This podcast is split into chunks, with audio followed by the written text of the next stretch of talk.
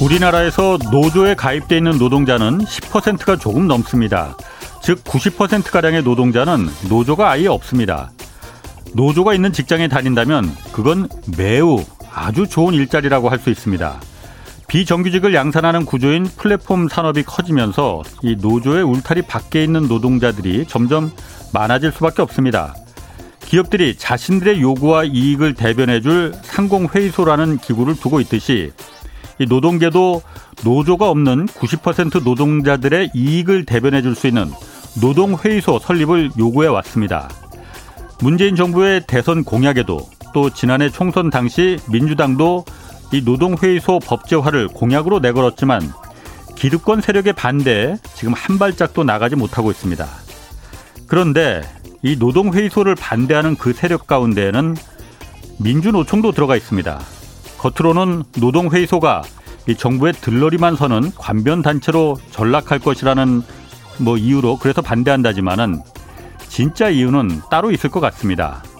노동운동은 연대가 생명입니다. 90%가 없는 10%는 존재할 수 없습니다. 다음 정부에선 90%의 이 노동자들을 어떻게 보호할 건지 그 방안을 내놔야 합니다. 네, 경제와 정의를 다잡는 홍반장, 저는 KBS 기자 홍사원입니다. 홍사원의 경제쇼 출발하겠습니다. 유튜브 오늘도 함께 갑시다.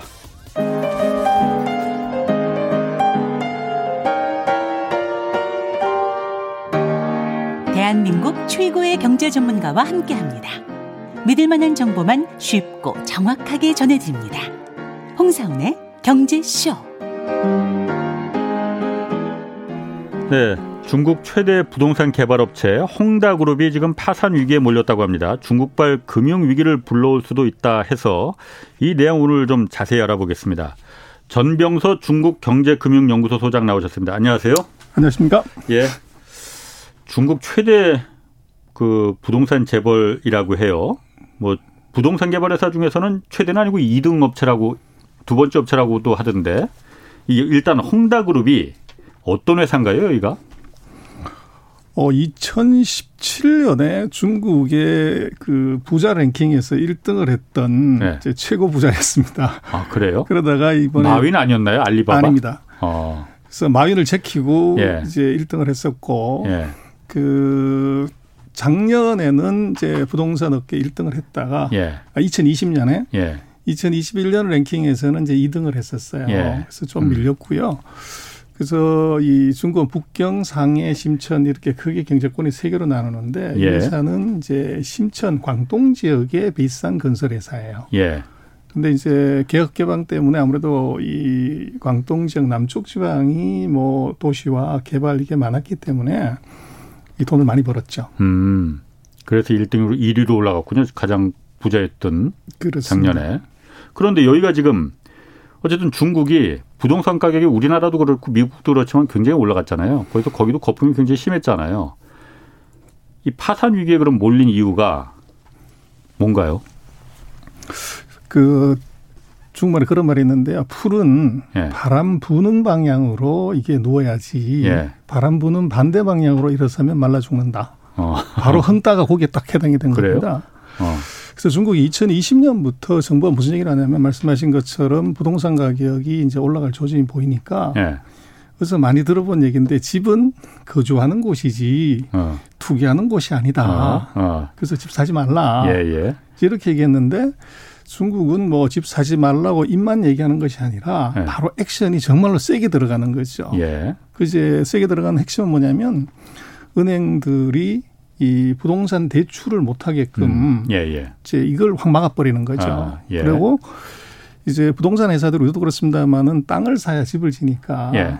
이 땅 사는 돈을 은행에서 대거 빌리는 거죠. 예. 그래서 이제 그 정부가 가이드라인으로 아, 음, 부동산 회사 이 회사들한테 대출해 주지 마라 땅 사는 거 예, 어, 그래서 이제 경기가 이게 꺾여지는데 그래서 아까 말씀드렸던 이제 1등을 해봤던 경험이 있는 이제 헝다의 네. 시자인 회장 같은 경우는 예, 이때가 바닥이다 이렇게 생각하고 돈 풀로 이제 땡겨서 땅을 산 거죠 바람 부는 반대 방향으로 오히려 누웠구만요. 전형적으로 이제 그렇게 간 거죠. 그것이 결국은 이제 뭐 원숭이도 뭐 넘어서 떨어질 때가 있다고 예. 이 판단 미스예요. 정부가 이것이 부동산 규제를 본격적으로 하고 예. 부동산 회사 그리고 은행의 이 대출 규제를 본격적으로 하겠다고 하는데 예. 이걸 거꾸로 읽었던 거죠. 네. 그냥 그 이게 잠깐 그 그냥 말만 이렇게 하는 걸 수도 있다 이렇게 생각했다는 그래서 거예요. 그간의 경험으로 보면 예. 이제 모든 그 부동산 개발 회사들이 겁먹고서 예. 이제 예를 들면 땅 입찰에 안 들어갔을 때 예. 그때 사놓으면 떼돈 벌었다. 아, 그 과거에. 경험칙을 이제 적용을 했던 거죠. 음. 그래서 이제 그것이 이제 문제가 됐는데 그러나 이제 뭐 정부가 2021년 들어서 예. 그 세 가지 가이드라인을 내요. 예. 레드라인을 이거 넘으면 죽인다. 아하. 그래서 예를 들면 이제 현금이 단기 부채보다가는 많아야 된다. 아, 예. 그리고 부채 비율이 이제 자산 부채 비율이 80% 그러니까 이게 이 우리로 치면 그 부채 일반적인 부채 비율로 보면 400%를 절대 넘으면 안 된다. 음. 이런 세 가지 가이드라인을 줬어요. 그 요- 부동산 회사에 그렇죠. 예. 근데 그 회사들의 가이드라인에서 이 세 가지 기준에恒단은 다 걸렸어요. 음. 그래서恒단은 부채 비율이 지금까지 400% 밑으로 내려가 본 적이 한 번도 없어요. 그래서 많이 갔을 때는 700%까지 갔었고, 아. 예. 그래서 이제 정부가 400% 밑으로 부채 비율을 낮추라고 하는데 1번으로 걸린 거죠. 어. 그 다음에 이제 단기로 1년 내에 갚아야 되는 부채, 예. 그것보다는 현금 보유를 많이 가져라고 하는데 예. 얘들은 뭐 그것에 20, 30%밖에 없었으니까. 아, 아. 그러니까 거기에 바로 걸렸으니까 은행들이 이제 이 회사는 정부에 이걸 봐줬다가는 정부한테 이제 터지게 되는 예. 거죠. 예. 예. 그래서 이제 제재를 바로 들어갔고 음. 그렇게 하다 보니까 이 은행에서 대출이 일단 막혔고 예. 그러면 이제 현금 유동성을 확보를 해야 되는데 예. 그 현금 유동성을 확보하는 방법이 우리도 그렇습니다만은 아파트를 지금 분양할 때 30% 할인해서 분양한다 이건 상상할 수 없는 일이죠. 할인해서 분양한다. 그렇죠. 아, 예. 그래서 그러니까 1억짜리 아파트를 7천만 원에 분양한다. 그래서 아. 금년 들어서 이 금년 2분기에 예. 이 흥단은 분양가를 30% 40%씩 막 쳐서 분양을 했어요. 떨이 적구만 그러면. 그렇죠. 그런데 네. 이제 사람 마음이 참 묘한 것이 이게 서로 청량하려고 몇천 대 일, 몇백 대 일 하다가 예. 깎아준다 그러면 청량 안 해버리는 거죠. 아, 그래서 그래요? 어. 이게 이 그렇게 디스카운트를 하는데도 예. 이것이 안 팔렸어요? 잘 안 팔린 거죠. 그리고 이제 일부 지방성에서는 이거 수상한 거죠. 어. 그래서 저게 지금 프리미엄을 받고 팔아도 되, 뭐 그러게. 이게 될 만한 아. 상황에서 왜 할인을 하냐? 의심을 그러면 가졌구만. 이것은 아마도 아파트 분양 대금을 다른데 불법으로 전용할 가능성이 있어 보인다. 아. 그래서 이 아파트 분양 자체를 막아버린 거죠. 그래서 이제 캐시플로우가 그대로 이제 말리는 예. 이런 현상이 이제 나타났고 예. 그래서 이제 우리 한국 언론에는 보면 이게 뭐 굉장히 위험하다. 이게 터지면 중국 전체가 휘청거린다. 이렇게 막 나오는 그 이제 이유가 뭐냐면 이 회사의 부채가 어. 대략 한 1조 9천 이제 억 위안, 2조 위안 정도 돼요. 그래서 우리는 별로 감이 없는데 그다 180을 곱하면 됩니다. 대략. 한국 돈을 우리 돈으로 그러면 치면 얼마? 360조. 그냥 쉽게 360조 원? 그렇죠. 우리 국가 예산의 절반. 우리 국가 예산이 한 560조 원 정도 되잖아요. 그렇죠. 절반도 넘는데 그렇죠. 어. 예. 그래서 이제 이게 터지면 어마어마하네. 그렇죠. 예. 그래서 이제 우리 그렇게 보면 저거는 이제 금융위기 외환위기 온다 이렇게 얘기를 하는데 그걸 예. 좀 우리 다르게 봐야 되는 것은 중국은 우리보다 사이즈가 커요. 예. 그래서 뭐 인구 사이즈로 보면 30배가 크고 경제 예. 규모로 보면 10배가 큰 거죠. 예. 그래서 이제 우리로 계산한다고 치면 360조라고 하더라도 나누기 10을 해야 되는 거죠. 예. 그래 한 36조 정도의 우리로 기준으로 하면 아, 그 정도 부채를 가진 회사다 이렇게 볼 수 있어요. 그래요. 어. 그래서 우리 같은 경우에 36조 정도 부채 가진 회사가 망한다고 그래서 예. 이게 경제 위기, 금융 위기 오냐? 그건 좀 넌센스죠. 그래서 그럼- 규모는 그 정도 된다고 볼 수 그래요? 있어요. 아니 그런데 이 회사 하나만 그러면 예를 들어서 문제가 되면 모르겠는데 36조 우리율 치면은 36조 원 정도 되는 부채를 그냥 그럼 국가가 뭐 은행에서 이제 뭐, 뭐 예를 들면 예를 들어서 뭐 막아주려면은 공적 자산 투입하거나 아니면 청산시켜도 뭐 크게 큰 위기가 아니다 생각될 수 있겠지만은 이게 부동 중국 내 1등 부동산 업체라면서요. 가장 큰 1등 부동산 업체가 이 지경인데 다른 부동산들도 지금 드러나지만 않았지 마찬가지일 수도 있는 거 아니에요? 어, 그럴 수도 있는데요. 지금 이제 뭐를 우리가 조금 봐야 되냐면 중국은 부동산 회사가 많아요. 예. 이제 베이징에 상하이에 그 이 회사들은 그 빅포 안에 들어간다고 하더라도 중국 전체 부동산 시장에서 빅포의 시장 점유율이 14%밖에 되지 않아요. 음. 이게 워낙 크니까. 예. 그래서 이게 36조라고 하더라도 예. 이게 2등 정도 해도 예. 마켓 쉐어를 보면 대략 한 4%, 5%밖에 안 되는 거죠. 예. 그래서 그 사이즈를 상대적으로 봐야 된다는 거고요. 음. 그리고 이제 아까도 말씀을 드렸지만 다른 이제 1등 하는 회사가 지금 망과라고 왕커라는 이제 회사고 예. 3등 하는 회사가 이제 비구이엔이라고 하는 회사인데 이런 회사들은 이제 정부 방침대로 디레버리징하고 이제 분양가 조정하고 프로젝트 조정을 했어요. 예. 아. 그래서 이 회사만 음, 이제 바람 부는 반대 방향으로 일어섰던 거죠. 다른 데들은 음. 그대로 따라갔고. 아. 그래서 이게 이제 그러면 뭐 흥다뿐만 아니라 예. 다른 회사들도 똑같이 부도난다고 소문이 무지 나야죠. 음. 그 그렇지. 근데 않- 지금은 한 개 회사만 계속 아. 얘기를 하고 있는 거죠. 다른 회사들은 그러니까 바람 부는 대로 들어 누웠는데 이 헝다만 배팅을 한 거군요. 그렇죠. 근데 그게 도 아니면 뭐가 됐어야 되는데 뭐가 아니고 도가 돼 버렸네. 그렇죠. 그래서 예. 이제 이게 뭐 항상 그렇습니다만은 이 회장이 아주 이제 그 특이한 양반인데 그 허난성 우리로 치면 뭐라고 얘기하나 중국 전체로 보면 이제 농업 지역에 굉장히 낙후된 성이 허난성이에요. 밑에서 예. 이제 가난하기로 치면 뭐 탑5, 탑6 안에 들어가는 이제 성에 거기 출신인데 예. 뭐 이런 그대로 아주 이 맨손으로 일어선 거죠. 예. 그러다 보니까 당연히 첫 번째 나타날 수 있는 현상은 관상결탁. 음, 음. 그래서 이제 정치적인 성향이 굉장히 강해야 되고 두 예. 번째는 이게 이제 쇼맨십이 있어야 되는 거죠. 예. 그래서 기부를 도네이션을 아하. 이제 사회주의국가에서 그런 걸 잘 안 하는데 최근 10년 동안 중국 기부자 랭킹에서 10년 예. 동안 1등을 했어요. 아. 그리고 2021년에는 마윈이 1등을 했고 예. 이 사람이 2등을 했어요. 아하. 그래서 마윈은 왜 안 하다가 갑자기 1등을 했냐? 그때는 이번에 이제 음. 그때도 기부하라고 해서 이제 한 건데 예. 이 사람은 11년 동안 거의 이제 아. 1위에 갈 정도로 도네이션을 많이 했어요. 자발적인 기부자군요. 그럼 이분은. 그렇죠. 그렇게 아. 얘기할 수 있는데 문제는 뭐를 좀 봐야 되냐면 이 흑다그룹의 지분율을 보면 예. 이 대주주가 70% 지분을 가지고 있어요. 그런데 최근 5년 동안 이 회사가 대략 한 1,700억 위안 정도 이익이 났어요. 예. 그런데 보통은 이제 이익이 많은 회사일수록 이게 수익성이 좋기 때문에 음. 미래를 위한 투자를 많이 하고 이렇기 때문에 배당을 안 하고 예. 유보를 많이 남기죠. 예. 음. 그런데 이 회사는 1,700억 중에 거의 3분의 1 되는 500억을 배당을 했어요. 아, 산에 그 쌓아두지 않고. 그렇죠. 배당을 해버린 거죠. 근데 어. 그 배당을 누가 가져왔냐면 70%가 대주주가 70%를 갖고 있기 때문에 350억 위안을 이 사람이 다 받아가는 거죠.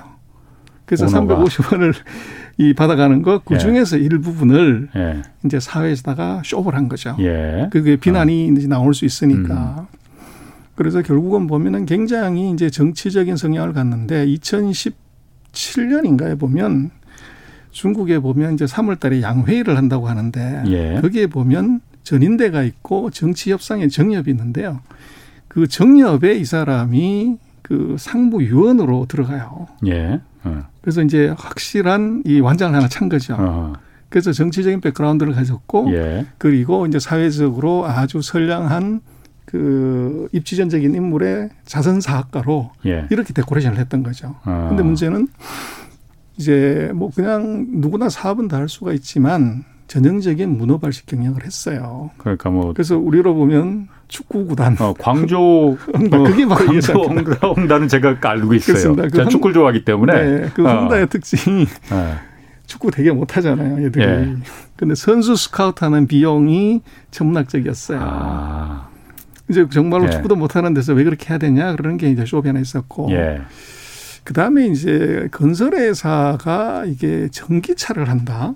이건 약간 컨셉이 좀 안 맞죠. 예. 그래서 IT 회사 가든지 인터넷 회사 간다든지 뭐 자동차 사는 건 메이크 센스한데 예. 이 회사가 전기차를 하겠다고 한 500억 위안 정도를 퍼넣었어요. 음. 그래서 근데 아직 차가 안 나와. 그러니까 차는 아직 안 나왔다면서요. 그렇죠. 재발 중이기만 한 거죠. 그러니까. 그렇죠. 그래서 이게 이제 예를 들면 그런 식의 예. 예. 이 너발식 남들이 하는 거 다 질러는 예. 그래서 방망 경영이 있었고 예. 그리고 어떻게 보면 이제 대주주의 모ral 해저드가 있는 거죠. 예. 그리고 이제 뭐 언론에서 많이 나오지만 그 질문제도 그런 게 있던데 그 외국인들이 이 여기다 돈을 많이 넣었다. 그래서 이제 외자가 많이 들어와 있어서 이게 문제가 많이 될 것이다 터지면 네. 지금 그 유튜브에도 보니까 헝다의 상당수가 자본이 다 홍콩 자본이라고 뭐 그렇게 하는데 뭐 어, 글쎄 뭐 어. 그거는 주식 투자는 자기가 알아서 하는 거니까 예. 터지면 뭐 자기가 손실 보는 건데 예. 재미난 것은 이 회사가 그 최근 3년 동안에 달러 채권을 대량으로 발행을 했어요. 오늘 달러채를 달러채를 예. 예. 한 600, 한 7, 80억 정도 달러채를 그 한 17조 원 정도를 발행을 했는데 예. 재미난 건 금리예요. 예. 금리가 가장 높은 것이 13% 대략 한 10% 이상의 금리로 발행을 했어요. 그러면 지금 같은 제로 금리 시대에 그런데 어. 이게 3% 너도 나도 다 살라고 할 것 같은데. 그렇죠. 예. 그래서 이번에 이제 10% 이상의 고금리채 헝다를 산 외국인 투자가들이 이번에 예. 이제 혼이 날 가능성이 대단히 높아요. 그래서 실제적으로 생각을 해보면 아니 그 금리도 그러면은 그 채권도 중국은 장기채가 아니고 다 단기채일 거 아니에요. 그래서 회사채니까 뭐 어. 이제 3년이죠 대략. 그런데도 13%씩 금리를 줬다는 거예요? 그렇죠. 그게 이제 수상한 거죠. 그래서 이제 매우 수상한데. 그렇죠. 네. 그래서 이게 왜 부도났냐 하는 것에 이제 그 데이터를 조금 체크를 하자면 예. 그런 점을 집어낼 수 있어요. 그래서 예. 중국의 이제 증권감독 원장이라고 그고 슈칭이라는 양반이 있는데 네, 이 양반이 그- 무슨 얘기를 하냐면 금리 6%면 이거는 주의해야 돼. 6%의 회사채 발행하는 거는 어. 그리고 8%에 발행한다 이거는 리스키한 거야. 사기일 가능성이 있다 이거죠. 그렇죠. 그리고 10%를 발행한다는 것은 이건 끝났다고 봐야 돼. 감독 원장이 그렇게 얘기를 해요. 예. 근데 이 회사는 해외사 13%. 회사에서 10%, 11%, 13% 쿠폰 레이스를 그렇게 발행을 했다는 거죠. 그 얘기는 뭐냐면 실질적으로 이건 부도다. 이미 어. 그렇게 볼 수 있다는 거죠. 그래서 그것을 그 아까도 말씀드렸지만 이제 돈이 없어서 이게 10%대 고리채를 발행하는 회사가 예. 이게 이익 배당을 예. 이거를 무지막지하게 하고 음. 그리고 이제 그 배당도 대주주가 이제 70%를 가져가는 예. 이런 메커니즘을 갖고서 왔다는 것. 이게 이제 보면은 그 어떻게 보면 회사 경영에 앞뒤가 좀 안 맞는 거죠. 그럼 그, 그 고금리의 그 달러채 발행한 게 많이 팔렸습니까? 어, 당연히 다, 다 끝난 거죠. 그러니까 좀 이상하게 생각했을 거 아니에요? 사람들이, 그 사는 사람들이. 그래서 이제 그게 어. 우리 같은 경우도 예를 들어서 한국에서 1등하는 대우건설이다. 예. 현대건설이 발행한 거니까. 아, 그리고 그냥 이 회사가 믿고. 1등이라는 거죠. 예. 그리고 이제 거기에다가 신용평가회사들의 아, 레이팅을 예. 이제 A를 줬겠죠. 예. 그래서 아. 그거 믿고서 이제 산 거죠. 지금 그래서 그 따, 홍다그룹에서 발행한 달러채가 폭락을 했다면서요, 그러면은. 뭐 당연히 폭락하죠. 당연히 폭락하겠죠. 지주가 된 거죠. 그럼 그, 그 산 사람들 어떻게 합니까, 그러면은? 어, 그거 다 손실 처리해야 되죠. 그래요? 그렇죠. 어, 그럼 예- 예를 들어서 헝다그룹이 지금 아까 말한 대로 우리나라 그 한 해 예산의 절반도 넘는 그 부채를 갖고 있는데 이게 그러면은 파산 절차로 갈 거냐 아니면은 중국 정부 중국은 어쨌든 부동산이 다 토지는 국가 소유니까 어, 어떻게 좀 그 좀 그 파산까지는 아니고 그냥 부도 처리 정도로 일시적으로 해서 좀 회생 절차를 다시 밟게 해줄 건지 어떻게 할 것 같습니까? 아까 말씀하시기에는 헝다그룹 하나가 바람부로 반대 방향으로만 누웠기 때문에 얘 혼자만 누웠기 때문에 어, 그렇게 큰 영향이 없지 않겠느냐라고 전 소장님 말씀하셨어요. 그렇습니다. 이제 그거를 이제 어떻게 봐야 되냐 그러면 중국의 그 총 대출이 국가 전체 대출이 기업들한테 대출해 준 게 334조 위안 정도 돼요. 예, 근데 얘들이 이제 빌려간 돈이 한 2조 되는 거죠. 예. 그럼 토탈 부채의 0.66%. 어, 예, 예. 그리고 은행 대출을 얼마나 해줬냐 그러면 182조를 하는데 거기 한 2조면 한 1.1%. 예, 얘들 그 완전히 음. 뭐 이게 다 꽝이 된다고 하면 예. 그 정도 충격이 있어요. 예. 그래서 뭐 0.66% 가지고서 리만 브라더스다 이거 완전 어, 어. 넌센스고요. 어, 어. 그럼 앞으로 어떻게 처리할 거냐 하는 문제인데 이것은 제가 볼 때는 흥다그룹은 이것은 이제 그대로 두고 네, 세장의 주인을 바꾸는 겁니다.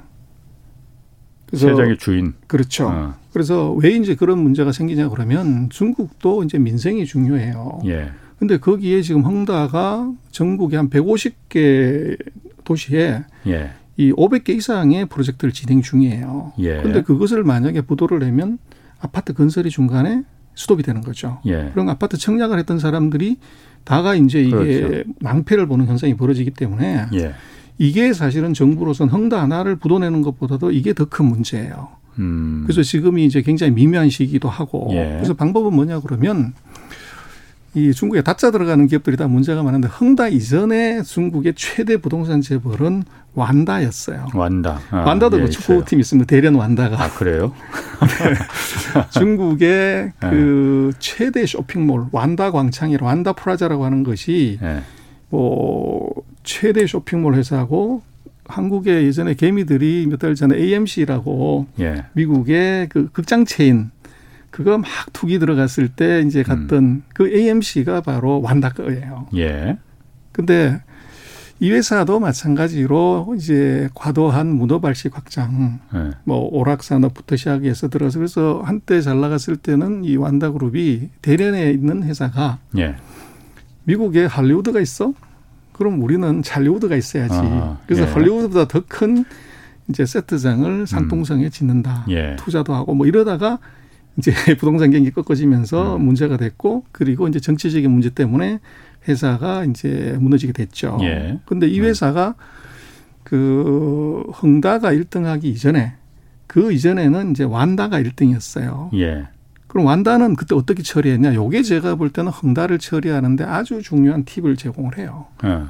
첫 번째는 어떻게 했나요? 이 쓸만한 자산을 일단 팔아서 음. 현금화를 한다. 예. 근데 예. 지금 이제 헝다가 말씀하신 것처럼 그런 문제가 있는데 왜 아직도 부도를 안 내고 있냐? 예. 그래서 8월 13일 날인가 중국 정부가 이 예약 면담이라는 거. 그래서 알리바바도 음, 예약 네. 면담에서 하죠. 이제 죽었고 중국 디디 공산당이 출신도 예. 이제 당국이 부르는 거죠. 예, 공개적인 소환에서 면담을 하는데 했어요. 이 예. 했다는 건 이건 사고 났다는 얘기예요. 아, 근데 예약 면담을 하고 아리바바도 마찬가지고 디디 출신도 다 이제 혼내고 예. 처리를 하는데 예약 면담하고 나서 아직 한 달이 이제 돼 가는 즈음에도 아직 조치가 없어요. 그 얘기는 이제 그 내고를 하고 있고 뭔가 얘기를 하고 있는데 그게 뭐냐면 음. 아까 말씀드린 것처럼 헝다가 부동산을 너무 많이 사놓은 거예요. 전국에. 아, 거의 한 2억 뭐 평방미터인가 예. 이, 이 정도를 사놨기 때문에 예. 이것에 가치가 있는 거야. 돈을 빌려서 샀지만 뭐 중국 땅이 부족하니까. 예. 그래서 이제 헝다 회장 얘기는 이 땅값만 해서 5천 원억이 넘고 지금 전국에서 지금 하고 있는 프로젝트에 들어가 있는 지금 이거 자산을 판다고 해도 음. 2조가 넘는다. 예. 그래서 우리가 이걸 정상적으로 살려주기만 하면 이거 1조 9천억 그건 이제 부채 전체가 그렇다는 것이고 차익금은 거기 6, 70%밖에 안 되니까 음. 우리가 가진 재산 가치를 봐라. 그래서 이제 음. 살려줘라. 예. 이렇게 이제 계속적으로 내고를 하는 거죠. 예. 예. 근데 이것은 이제 이미 실질적인 부도라고 볼 수 있는 것이 그 신용 등급이 중요해요. 예. 예. 예. 그래서 중국의 국내 신용 등급을 6월 9일 날 중국의 신용평가 회사들이 이 회사들은 이 회사는 이제 요주이다, 투기다. 아, 예. 이렇게 아, 했고 예. 그리고 이제 7월 28일 날 지금 최근에 보면 S&P가 레이팅을 낮췄다고 그러는데 S&P보다도 네. 훨씬 더 먼저 중국 신용평가 회사는 CCC면 이건 투기 등급이에요. 거래가 안 돼요, 이거. 예. 예. 그렇게 이미 사형 아. 선고를 내린 거죠. 아. 7월 달에 이미 이건 사형 선고가 났다. 이렇게 봐야 돼요. 아. 근데 이제 이 회사가 이 버티는 이유는 어마어마한 이 땅의 밸류 예. 이제 이곳 감- 감독 당국도 그건 말은 되는 것 같은데 문제는 이 회사가 계속 이제 사업을 한다고 그랬을 때 사람들이 안 믿는다는 거죠. 그런 방법은 뭐냐 그러면 예를 들면 우리가 대우조선하고 같은 제가 볼 때는 회사는 그대로 두고 대주주 음. 그다음에 이 투자한 사람 예. 이 사람들의 지분은 이것은 지분 포기각서를 받는 거죠. 음, 음. 그래서 이거 지분은 소각을 해버리고 아, 아. 이 은행의 이 대출 예. 요것은 출자 전환하는 거죠. 아, 그리고 이제 정부가 일정한 정도의 돈을 넣고 제3자 예. 다른 이제 전략적 투자가를 집어넣어서 캐시를 인젝션해서 예, 예. 그렇게 가는 방법일 것 같아요. 그래서 그런 음. 이유는 뭐냐 그러면 그 사이에 이제 왕커라는 회사가 그 민영기업 중에서는 광동성에서 가장 큰 회사였는데 이 예. 회사도 한 3년 전에 그런 문제가 있었어요. 예. 그런데 이 회사에 대해서는 광동성이 예. 이제 돈을 집어넣어서 안정화를 시키고 이제 왕커 같은 경우는 대주주 경영권을 그대로 유지를 해줬어요. 예. 그래서 지금 이제 랭킹 1등을 하고 있죠. 아. 그런 이제 설레가 있기 때문에 제가 볼 때는 왕커하고 완다의 아, 아. 이 사례를 보면 이것은 세장에 있는 세의 주인을 바꾸고 바꾸는 거로. 그 방법은 첫 번째 대주주 지분 소각, 채권자들 이제 음. 채무 조정해서 일부는 소각하고 일부 는 출자 전환하고 예. 그리고 정부가 이제 지분을 들어와서 안정화를 시키고 어쨌든 그 분양을 기다리고 있는 그, 그 계약자들은 다 보호해줘야 때문에. 되니까. 그리고 이제 그 전략적 아. 예. 투자가를 이제 데려오는데 그래서 이제 그럴 수밖에 없는 것이 또 광동성 입장에서는 이 세금을 무지하게 낸단 말이에요. 헝다가. 그렇죠. 그렇겠죠. 그러다 예. 보니까 이것은 이제 죽이기보다는 살려야 되는데 예. 이미 이제 이 대주주는 도덕적 결함 음, 음. 또 그리고 이제 알겠습니다. 신뢰성의 아. 상실 뭐 이런 문제 때문에 그대로 유지하기는 어렵다 그렇게 볼 수 있을 것 같아요. 제가 만약에 이런 궁금증이 드네요. 제가 만약에 헝다그룹의 그 회장이었다면은 지금 이 상태에서 가진 땅은 가진 가진 부동산은 많은 거잖아요. 엄청나게 많은 거잖아요. 지금 당장 돌아오는 그 부도는 막아야 될 테고 그러면 저 같으면은 그럴 것 같거든요. 야 갖고 있는 우리 땅 다 떨이로 다 팔자. 다 팔자. 그래서 일단 저거부터 막자.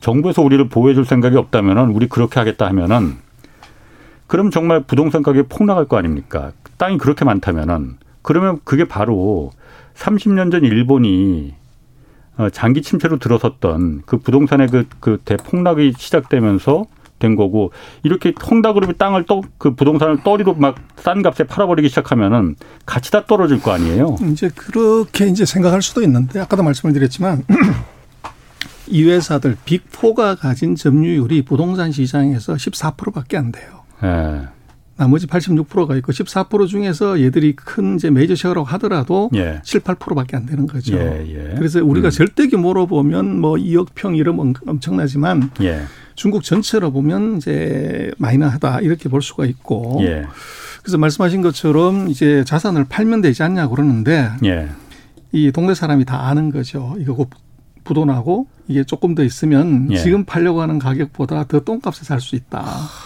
그래서 이제 아무도 어. 안 사고 기다리고 있는 거죠. 그냥 더 떨어질 것 같으니까. 그래서 늑대들이 다 보고 있는 거죠. 죽을 때까지. 그러니까. 아, 그 업자들도 급한 건 우리가 아니고 저 홍다다. 그렇죠. 그리고 이미 정부의 방침을 놓고 보면 저 문제가 터지려고 그랬을 때 손을 봤다 그러면 예, 벌써 석 달 전에 손을 봐가지고 이것은 지원금을 줬지. 예, 지금 석 달째 끌고 있고 이 글로벌 진평사들이 투기로 낮출 때까지 그냥 있다고 하는 것은 이것은 살리기는 굉장히 어렵다 이렇게 보는 거죠. 업계에서는. 음, 그렇게 되면 업계 입장에서는 나중에 이것이 이제 시제 처리를 해서 똥값에 가져가는 것이 유리하다 예. 이렇게 보는 거죠. 예. 그러니까 안 사죠. 그래서 뭐 아. 이게 부동산도 그렇고 주식도 그냥 그렇지만 헐값이라고 좀 해주시는 거로.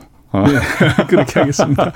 올라가면 다 사고 싶지만 예, 떨어지면 개미 한 마리 없는 것이 이제 아, 부동산하고 그렇겠네요. 사실은 주식이죠. 그렇겠네요. 자, 그러면은 지금 어쨌든 지금 이 홍다그룹이 아까 말씀하신 대로 중국 공산당 정부가 아, 부동산 거품을 좀 잠재우기 위해서 그 부채를 부동산 회사들의 부채를 감축하는 방향으로 좀 바람을 지금 불었는데 헝다가 여기서 베팅을 하면서 거꾸로 지금 들어오는 바람에 이 그 이 치명상을 입었는데 어쨌든 중국 정부가 그렇게 정책 방향을 잡은 게 공동 부유론으로 이제 시진핑이 그 정책을 바꾸면서 지금 그렇게 된 거잖아요.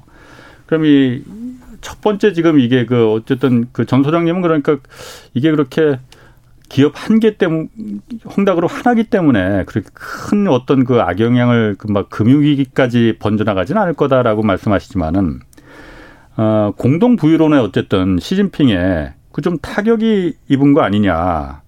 아까 말씀하신 대로 전국에 있는 500개 그 부동산 그 주, 아파트 사업장의 그 일단 그 주민 입주자들도 정부에 대해서 굉장히 야 정부가 지금 이렇게 하는 바람에 우리가 지금 손 피해를 입게 생겼다라고 원망을 할 테고 그런 공동 부유론 좀 타격은 없습니까 그러면은 어, 그것도 이제 일리가 있으신데요. 예 음, 일차적으로는이 공동부유론이 얘기가 나온 것은 2020년 11월 달부터예요. 예. 본격적으로 얘기한 것은 그래서 금년도에 들어서 본격적으로 얘기를 한 것이고 흥따가 이제 문제가 생긴 것은 사실은 데이터를 보면 2019년부터 쭉이에요. 아. 정부가 긴축 들어가고 부동산에 대한 제재가 들어갔음에도 불구하고 예. 이제 무리수를 둔 거죠. 예. 그래서 지금 흥다의 지금 최근의 부도 사태는 공부론 나오기 전이다 이렇게 봐야 돼요. 그것은 아. 이제 회사의 본질적인 문제가 있는 예. 것이다. 예. 이렇게 보는 것이 맞는 것 같고요. 예.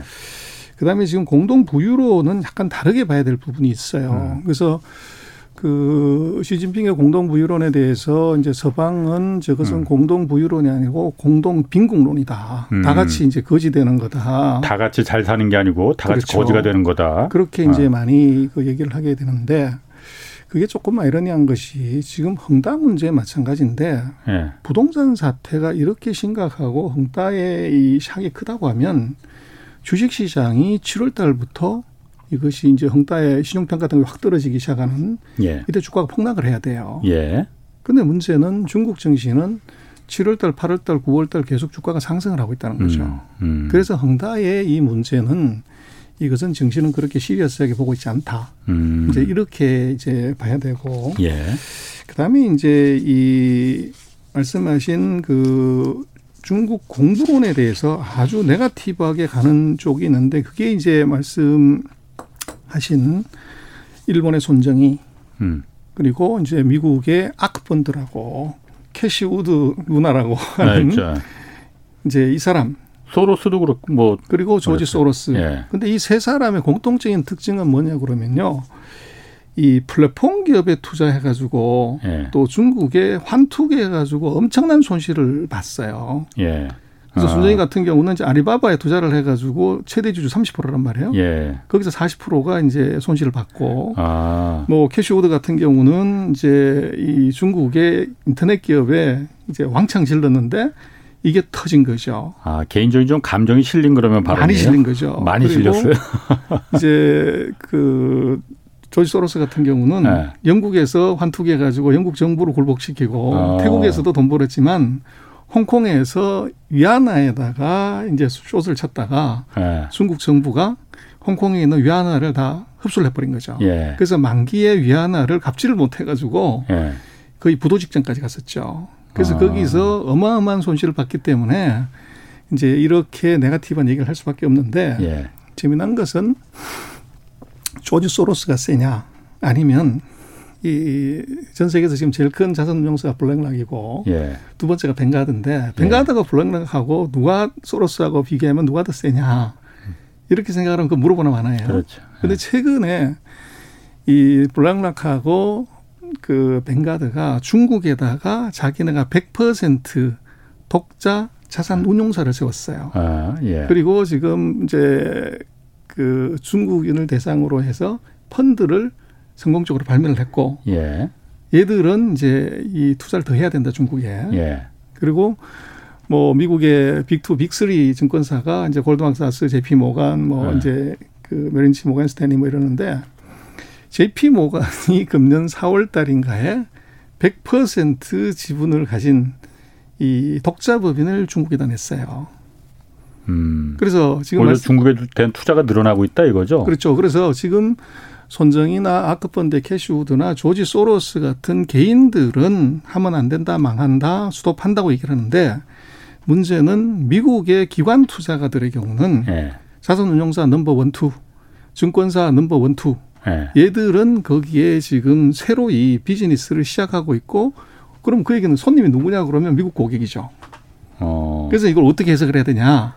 그래서 그렇게 놓고 보면 이것은 이제 중국 증시를 외국인이 떠났냐 하는 것은 이것은 이제 이 부분을 보고 전체를 보지 않은 것 때문이다. 그리고 데이터로 보면은 이 7월 달부터 이제 이런 문제가 생겼지만 예.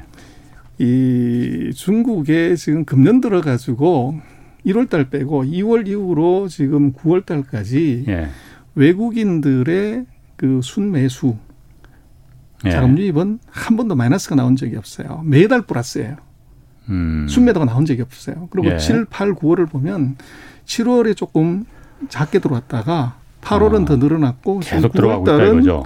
8월 달 전체보다가도 지금 12일까지 데이터를 보면 8월 한 달 들어온 것보다 돈이 더 들어왔어요. 음. 그래서 이걸 이제 어떻게 봐야 되냐면 그리고 이제 중국 증시 자체를 놓고 보면 아까 공동 부유론이 아이러니하지만 증시에는 플러스 요인이에요. 그래서 이제 우리는 이제 야 공동 부유론 때문에 뭐 인터넷 기업들 다 죽었고 주가가 70% 네. 그러니까. 40% 폭락했는데 말이 되냐 그러는데 어, 이게 왜 무슨 그렇- 네. 차이가 있냐면 중국 본토 시장에서는 인터넷 기업이 상장된 게 없어요. 그렇, 아, 그렇죠. 아, 다 그래서- 해외에 상장됐지. 그렇죠. 예. 미국하고 홍콩. 어. 미국의 대부분 상장돼 있고 홍콩의 일부가 상장돼 있어요. 예. 공동 부유론의 타켓에 이제 피해를 본 회사들은 미국에 상장돼 있고 홍콩에 상장되는 회사들이 폭락한 거예요. 근데 중국 본토에는 인터넷 기업이 없기 때문에 음. 예. 폭락할 기업이 없어요. 아, 그리고 뭐가 이제 아이러니하냐면 방금 말씀하신 이제 부동산을 대대적으로 규제하는 것이 예. 공동 부유론 안에 한 개 중요한 정책이에요. 그렇죠. 그랬더니 부동산을 대대적으로 이게 규제하고 이번에 헝다가 부도가 난다 이런 소문이 돌면서 예. 부동산 자금이 증시로 돌아버린 거예요. 그래서 지금 7월 달 이후로 그 그건 연- 중국 공산당이 원하는 방향이었겠네요. 뭐 원했는지 아니면 뭐 예. 그 뒷걸음치다가 쥐잡았는지 모르지만 결과적으로는 예. 지금 38일 동안 7월 음. 23일부터인가 지금까지 중국의 하루 주식시장에서 평균 거래 대금이 1조 위안이 넘어가요. 1조 위안은 180조 원입니다. 예. 하루 거래량이. 아, 그래서 이것이 이제 아이러니하게도 공동 부유론이 이제 우리가 생각할 때는 저것이 중국 기업 다 죽이기다 이렇게 봤지만 그게 아니고 오히려 증시로 부동산을 규제함으로 인해서 자금이 유입되는 효과가 나타났고 지수를 보면 지금 9월 달에 지수가 우리는 뭐 중국 증시가 폭락했다 이렇게 보지만 한번 차트를 한번 보시면요. 연중 최고치예요. 그런데 전 소장님, 제가 이제 오늘 그 제가 오늘 조선일보에서도 이 기사가 관련되는 게 나왔는데 조선일보가 어떻게 나왔냐면 중국이 지금 자본주의에서 자본주의로 가려다 사회주의로 사회주의로 다시 되돌아가고 있다. 그래서 지금 중국에 투자했다가는 공산당의 인질이 될 수 있다. 중국에 지금 투자하는 건 화약을 지고 불 속에 뛰어드는 거다. 뭐 이런 그, 제, 그 분석이 나왔거든요. 그것도 지금 중국이 지금 그 각 처음 부동산부터 시작해서 공동 부유론, 선부론에서 시작해서 공동 부유론으로 방향을 틀면서 뭐 플랫폼 기업들뿐만이 아니고 이 사교육 업체들, 뭐 게임, 엔터 하나하나 다 갑자기 어느 순간 그냥 그 그야말로 영업을 못하게 해버리잖아요. 그러니까 이런 함부로 이 외국 자본들이 겁나서 어디 들어가겠느냐. 라는 이제 분석인데 아까 전 소장님 말씀은 그럼에도 불구하고 중국 본토에 지금 외국인 자금은 계속 더 늘어가고 있다는 거예요. 그렇습니다. 그거 이제 무슨 말이냐면요. 이거 잘 봐야 되는데 예.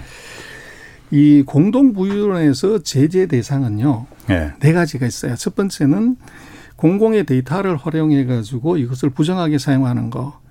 이거 DD 추싱에 해당이 돼요. 음. 그다음번에 이제 고객의 데이터를 활용을 해서 알고리즘 마케팅을 통해서 시장을 독점하는 거, 요 아리바바 돼요. 알리바바. 예, 그다음 세 번째는 같이 잘 먹고 잘 살아야 되는데 애를 안 낳는 거예요. 예. 예.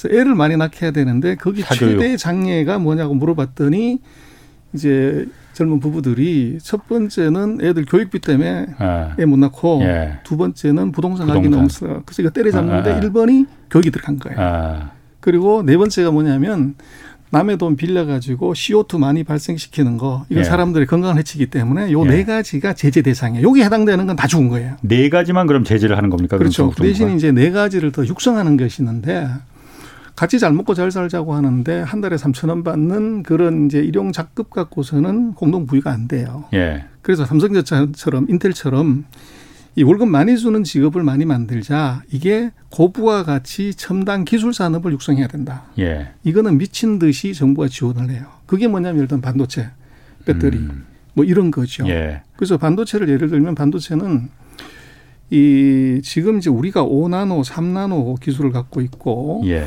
중국이 한 14나노. 그래서 반도체를 그리는 붓의 가늘기가 선진국은 한 3에서 5cm로 그린다 하면 중국은 14cm로 그래요. 네. 음. 근데 중국이 무슨 일을 했냐면 지금 28cm 정도의 굵기의 붓으로 그리는 그 정도 기술만 있어도 10년 동안 법인세를 빵으로 해줄게. 그럼 순이익률이 25%가 그냥 좋아지는 겁니다. 어. 그리고 반도체 장비 재료 이런 거 수입할 때 예. 수입 관세 빵으로 해줄게. 어. 이게 이제 지원책이에요. 그래서 지금 중국의 반도체 뭐 엄청난 지원책이네 그거는. 그렇죠. 중국의 반도체 회사, 배터리 회사가 이 플랫폼 기업은 주가가 대폭락을 했지만 예. 얘들은 두 배가 됐어요 주가가. 예. 그게 이제 중국 정부가 육성을 하려고 하는 섹터죠. 그래서 음. 우리 이제 뭐를 보냐 그러면은 그러니까 일자리를 다 같이 잘 살 수 있는 산업에는 집중적으로 지원을 해주 당근을 주고 나머지는 채찍을 가한다 이거군요. 그렇죠. 그래서 이제 우리는 그 주로 이제 미국에 우리가 뭐 원수 같은 중국어가 안 돼서 예.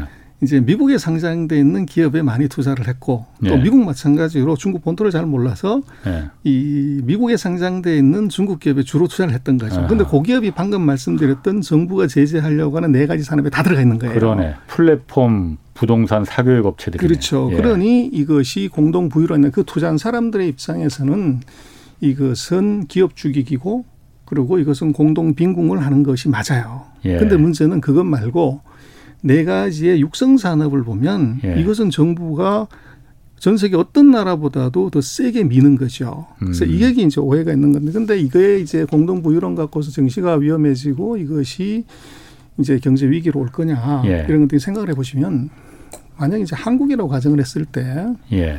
다음이나 이 저 카카오나 네이버를 제재한다 예. 지금 하고 있잖아요. 하고 있죠. 그리고 예를 들면 어. 예. 강남 대성학원이나 종로학원을 이제 제재한다. 예. 그리고 예를 들면 SM이나 예를 들면 YG 같은 이제 엔터테인먼트 회사에 예. 소속 연예인들이 탈세 혐의나 뭐 이런 것 때문에 제재한다. 예. 그리고 최근에 문제가 되어 있지만 리니지 같은 이제 게임 회사에 네.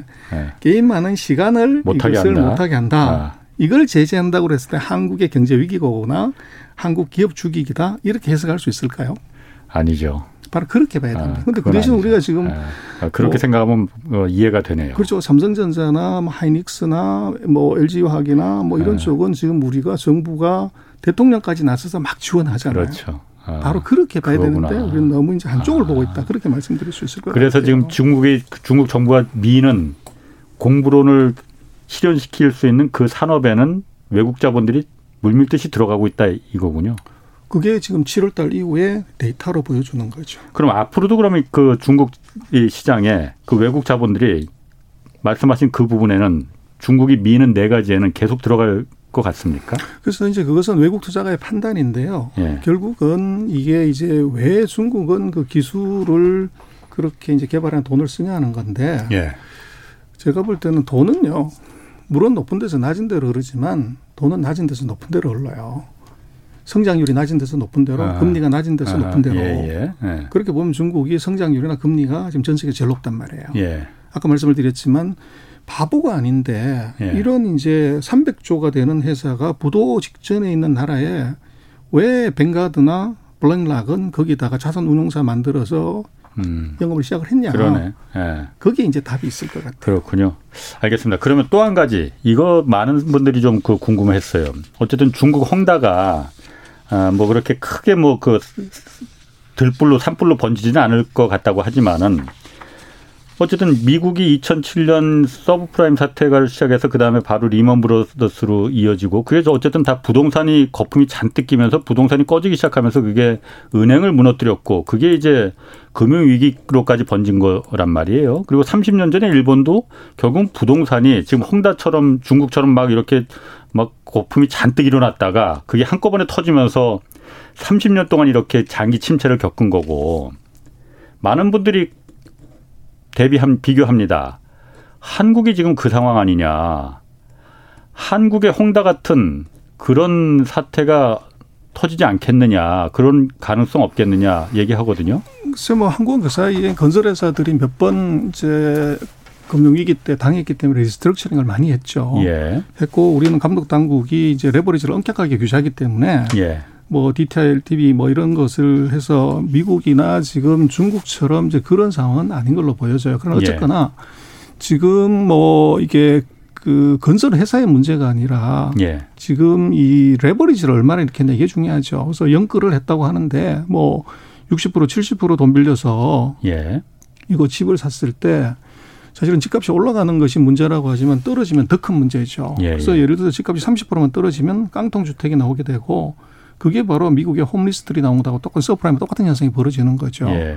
그래서 사실은 한국도 지금 집값이 많이 올랐지만 떨어지면 더 큰일이다. 음. 그래서 사실은 떨어지는 것에 관리 지금 음. 돈을 막는 것이 중요한 것이 아니라 사실은 그게 더 중요해 보이고 예.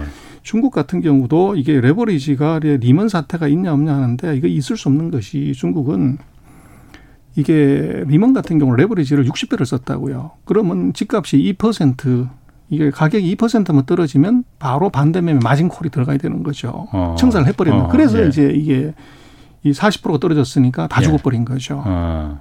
그래서 이제 중국 같은 경우는 리만 같은 사태가 나타나는 것은 레버리지가 없어요. 그냥 대출을 받아가지고 한 예. 것이고 그것도 금융기관에서 이 부동산 회사한테 대출을 해준 거죠. 그래서 음. 모기지 상품이 없기 때문에 그런 일은 안 벌어지고 한국 같은 경우는 제가 그러니까 볼 중국 같은 경우는 말씀하신 경우는 은행이 그러니까 영향받을 일은 없다 이거죠. 이제 이 은행이 그게 이제 기업한테 대출을 해준 거기 때문에 예. 그것이 부실이 나타날 수는 있는데 예. 그것이 완전히 빵이 되지는 않는다는 거죠. 담보 그러니까 타산 은행을 없이. 무너뜨릴 염려는 없다는 거예요. 그렇죠. 그런데 중국에 큰 국유 은행 말고 그 헝다그룹이 많은 그 지방의 조그만 은행들하고도 많이 거래를 하고 있지 않습니까? 이런 은행들은 오 어, 당연히 무너질 영향을 가능성이 받는데 있잖아요. 그것은 네. 아까 말씀드린 것처럼 출자 전환하는 거죠. 아 그런 출자 식으로. 전환을 해서 아, 우리도 산업은행이 이제 그 대우조선에 출자 전환을 해버려서 예, 자본금을 늘리고 기존 주주들은 대출시키고 음. 그렇게 보전을 하는 거죠. 예, 그렇군요. 알겠습니다. 아까 참 그 제가 말을 중간에 끊어서 그런데 그 그 다음에 좀 그 아까 얘기하시려고 했던 거 있지 않았었어요? 아닌가? 지금 잊어버리셨죠. 그럼 요거 하나만 마지막으로 좀 네. 어, 물어볼게요. 아, 중국의 상하이하고 선전에 증권거래소가 두 군데 있지 않습니까 이미? 그런데 있습니다. 이번에 베이징에 증권거래소를 하나를 더 만든다고 해요. 만드는 이유가 또 뭐 중국 정부에 지금 복심이 있는 거라고 또 하던데 어떤 건지 좀 설명을 해주시죠. 어, 뭐 요즘 온라인으로 모든 거 다 할 수 있는데 네. 뭐 심전에 상해에 있는데 굳이 북경이 만들 수 있냐, 만들 네. 필요가 있냐 하는 건데 거기서는 정치적인 배려가 있는 것 같아요. 예, 그래서 전 세계에 보면은 정치 수도하고 금융 수도가 같이 있는 도시는 발전하지만 예, 이게 정치 수도만 있는 데면 쇠퇴하죠. 예를 들면 DC하고 뉴욕하고 보면. 아, 예. 근데 중국은 경제 도시, 금융 도시는 샹하이지만 예. 정치 도시는 북경이에요. 그렇죠. 근데 북경에는 금융이 없습니다. 예, 그래서 이제 시진핑 주석이 이제 금융 거래소를 하나 만들었다는 것은 그런 이제 북경의 장기적인 발전 여기에 대한 이제 배려가 있는 것 같고 예, 그보다 더 중요한 것은 이제 공동 부유론을 하면서 예, 북경 지역이 지금 4차 산업혁명 관련되는 데이터베이스나 뭐 이런 쪽에 굉장히 많은 회사들이 있어요. 음. 근데 요 회사들을 이제 상장시키고 투자가들을 이제 자금을 회수할 수 있는 시장을 예. 그걸 이번에 하나 만들어주는 겁니다. 북경에. 그래서 음. 지금 상해에도 그런 이제 중소기업을 위한 시장이 있지만 요것은 주로 이제 하드테크 이런 이제 기술이고 예. 이 북경에는 소위 말하는 데이터베이스나 서비스를 주로 하는 혁신기업 음. 요 회사를 전형적으로 상장시키는 거래소를 만들어서 차별화를 하는 겁니다. 아 그러니까 중소기업, 스타트업 이른바 히든 챔피언을 육성하기 위한 거래소를 그렇습니다. 말하는 그래서 거예요? 이제 뭐 스타트업은 아니고요. 예. 일정한 조건을 갖춰야 되는데 중국에 우리 같으면 산자부죠. 예. 공신부가 지정한 이제 스몰 자이언트들이 있어요. 예. 그 회사들이 상장을 하는 겁니다. 음. 그래서 그 단 그 회사들의 특징은 보면 소위 말하는 이제 데이터베이스나 예. AI나 이런 소프트웨어적 성격이 강한 기술 회사. 예. 그건 주로 4차 산업혁명과 관련되는 아, 아. 그 회사들만 이제 상장을 시키는 시장이다. 아, 전문 특화 시장. 베이징에 생기는 증권거래소는 그렇습니다. 아 그러니까 그런 그 강소 중소기업만을 위한 거래소다. 그렇습니다. 대형 회사는 상장이 안 됩니다. 아. 그래서 대형 회사는 상해 가라. 예. 그리고 이제 중소기업은 심천에 가라. 예. 그리고 이제 4차 산업혁명 관련되는 서비스형 혁신 기업은 북경으로 와라. 근데 어. 이제 장기적으로 보면은 그런 회사들이 앞으로 계속 커지는 거죠. 그렇군요. 거기서 어쨌든 자금을 계속 받아들일 수가 그렇죠. 있으니까. 그래서 이제 북경을 지금까지 쓰던 정치 도시에서 이제 금융의 도시의 색깔을 입히는 작업. 예. 그럼 이제 역사적으로 그러면 나중에 이게 커지면 누가 이걸 만들었냐? 그러면 시진핑이 만든 걸로 이제 남게 되는 거죠. 그런 그런 또 이제 정치적인 배려가 있는 것 같습니다. 그렇군요. 그러니까 강소 중소기업을 키우겠다 시진핑은 앞으로 거대 중우장대한 산업 말고 알겠습니다. 오늘 말씀 감사합니다. 지금까지 전병서 중국경제금융연구소 소장 함께했습니다. 고맙습니다. 내일 11시에는 유튜브 경제쇼 플러스 업로드 됩니다. 이번 주에는 온라인이 아닌 오프라인 비즈니스 성공 전략에 대해서 알아보겠습니다. 자, 오늘 여기까지 하겠고요. 지금까지 경제와 정의를 다잡는 홍반장 홍사원의 경제쇼였습니다.